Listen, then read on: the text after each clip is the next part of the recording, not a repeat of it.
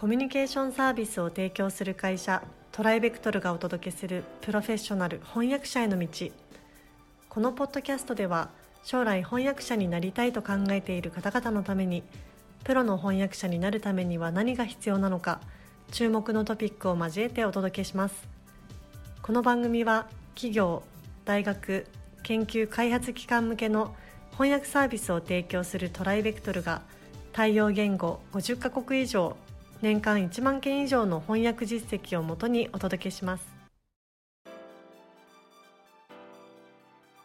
えー、皆さんこんにちは。プロフェッショナル翻訳者への道、えー、今回もスタートさせていただきたいと思います、えー、富山さんよろしくお願いします。よろしくお願いいたします。はい、えー、今回のテーマは、えー、プロの翻訳者の働き方ということで、えー、具体的にですねお話をお伺いしていきたいと思いますので早速お願いしてもよろしいでしょうか？はい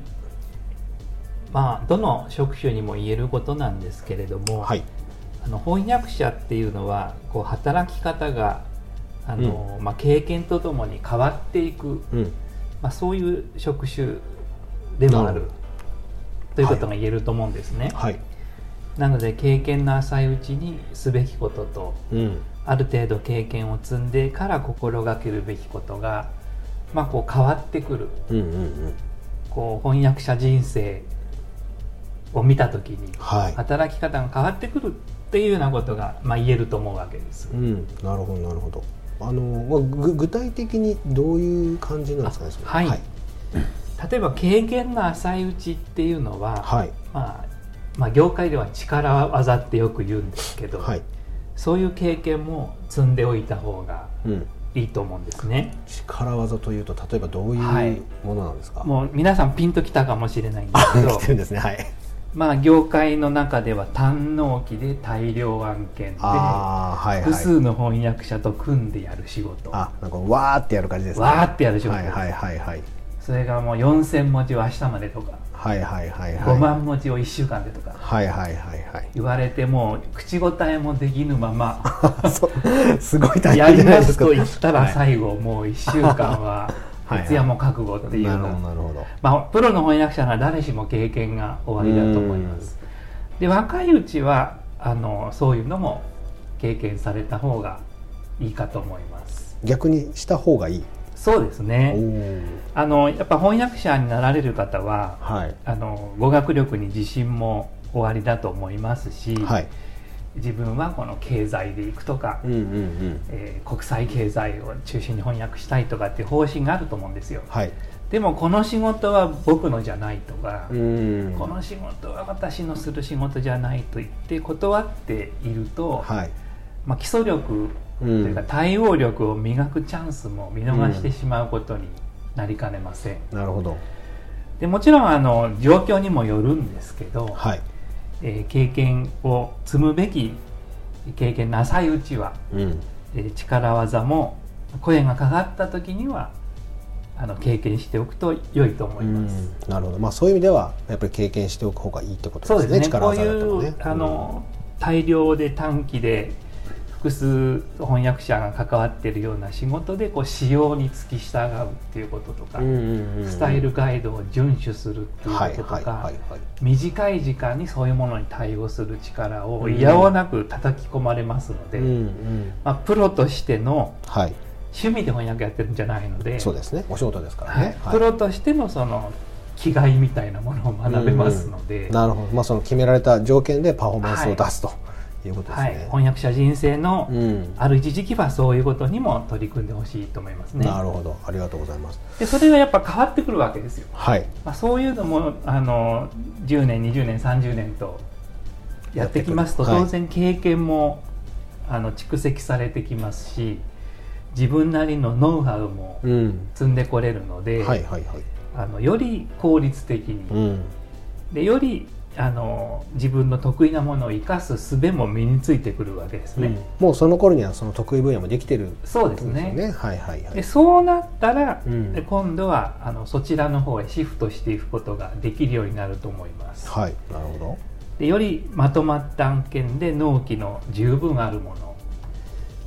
そういうものをあの中心に引き受けることができると思います。はい、まあ、種類としては論文とか、うんうん、書籍とか、はい、シリーズものっていうんですかね。ウェブサイトをずっとあの、はいはい、任せてもらって。ありますね。もうあの、まあ、ずっとそのあのウェブサイトを任されるっていうのはプロデューサーになったようなものなので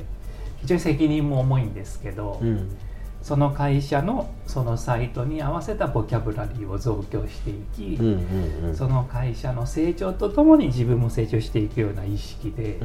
ん、息を長く持って取り組むことができると思いますし定期観光物などを、まあ、受け持ちますと、はい、まあ、ずっとそのあのその観光物が出版される限りは、はいはい、それに携わることになりますので。うん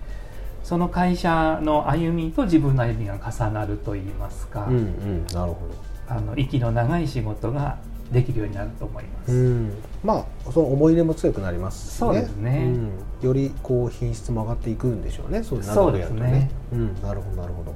確かにそういうまあ仕事をこう取っていくっていうのはすごく大事かもしれないですね。はい。うん、でこれが最初からそれができるかっていうと、まあ、どの仕事でもそうなんですけど、はいはい、それはそうですよね。あのサラリーマンでもね最初はそうですね。いやいやもうそれは誰でもそうですからね。菓子折り買いに行ったりするわけですよ。なのでフリーランスの翻訳者とはいえ、はい、やはりその経験年数の度合いによって、うん。うん。